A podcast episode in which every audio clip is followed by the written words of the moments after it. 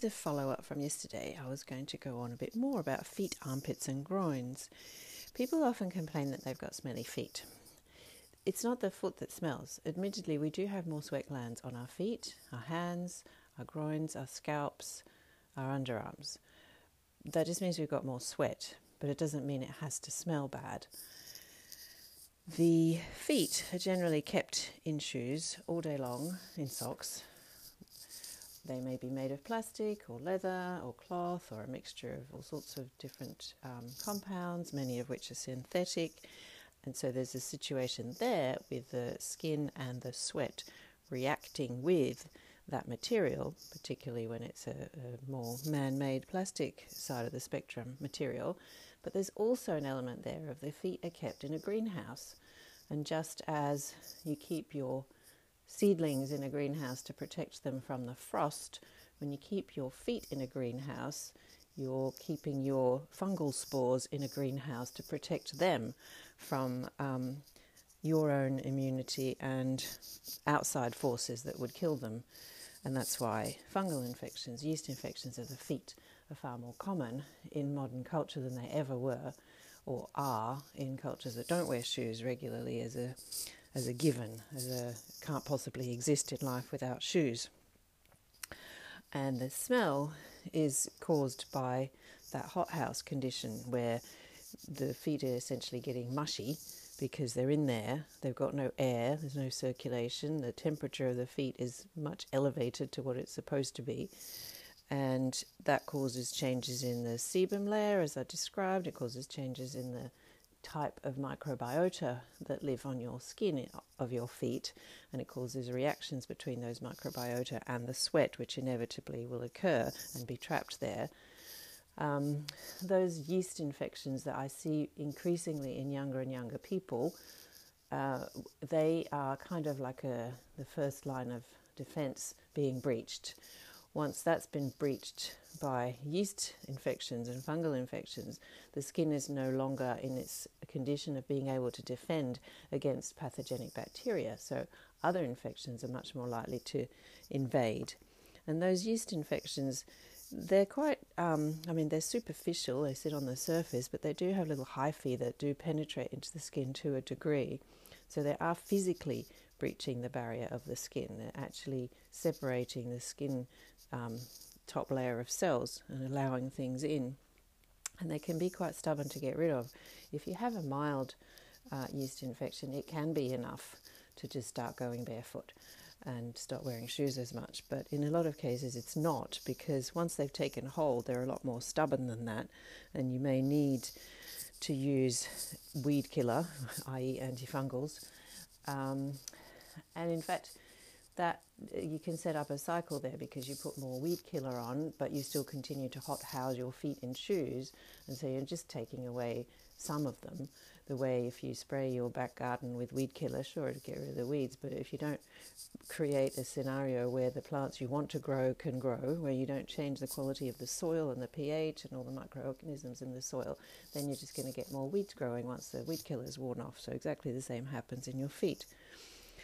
Um, armpits get smelly, but just like every other part of you, first of all, the smell can um, be a, a, reflection of something wrong. It can be a smell caused by biochemistry and physiology gone awry, by metabolic conditions, and we know that from.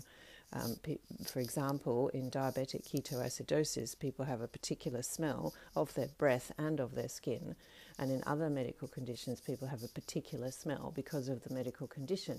So that's one aspect to that.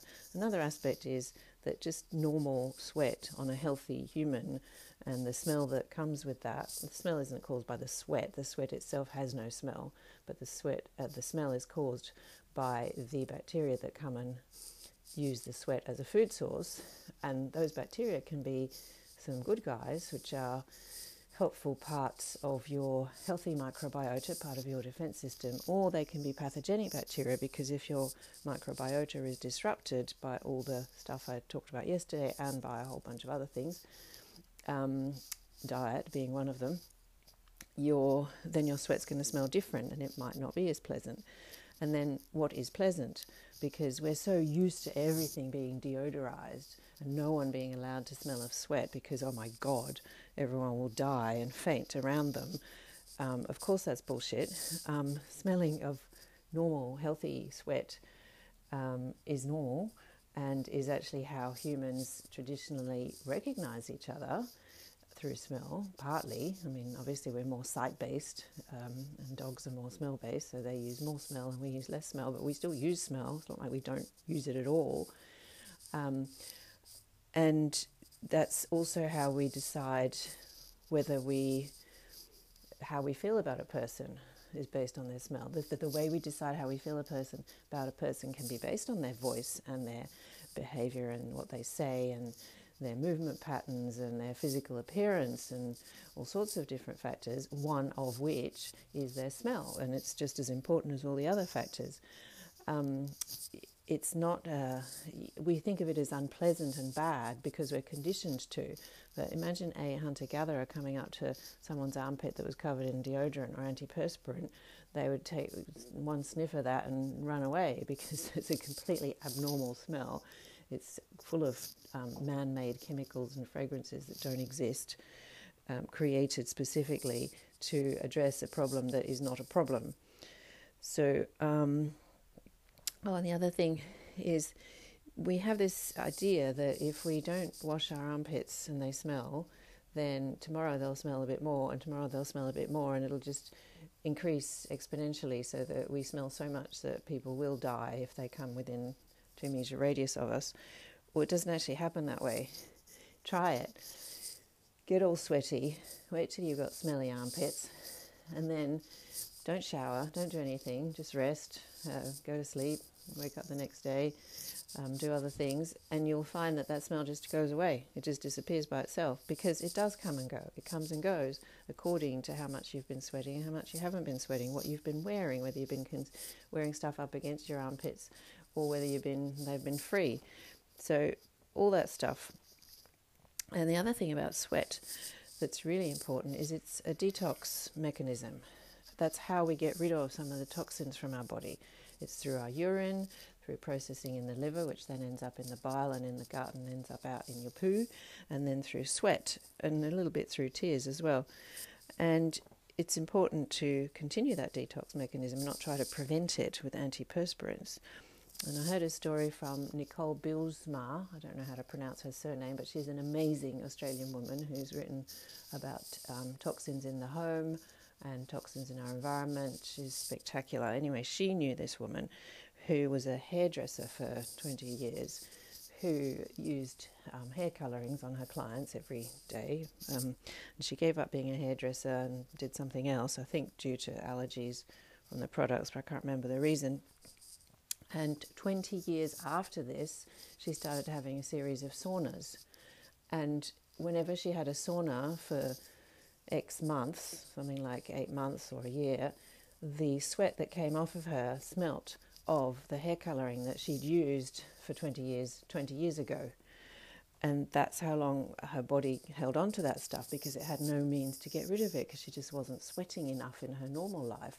And as soon as she started doing the saunas and sweating more and more, her body went, Yay, thank God we can get rid of this shit. And it did. And so her, smell, her sweat smelt of this um, hair colouring and she got rid of it. So um, I guess a warning to hairdressers too is not just hair colouring; it's perming lotion. Those things will kill you, um, and people who colour their hair too. Now, what else did I want to say? That's probably it, actually. All right, done.